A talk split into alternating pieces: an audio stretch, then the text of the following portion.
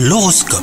Vous écoutez votre horoscope les Capricornes Si vous êtes en couple, vos attentes sont parfois trop élevées. Attention, vous pourriez décourager votre partenaire de s'investir pleinement dans votre relation.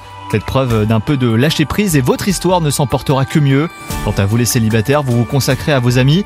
L'amour peut attendre encore un petit peu. De probables difficultés de communication sur le plan professionnel, voilà ce qui vous attend. Apprenez à exprimer clairement vos attentes, elles seront entendues. Sachez écouter également.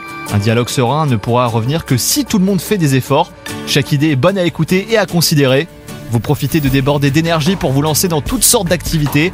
Votre corps et votre esprit s'alignent. Vous vous sentez plus en forme que jamais, donc profitez-en. Bonne journée à vous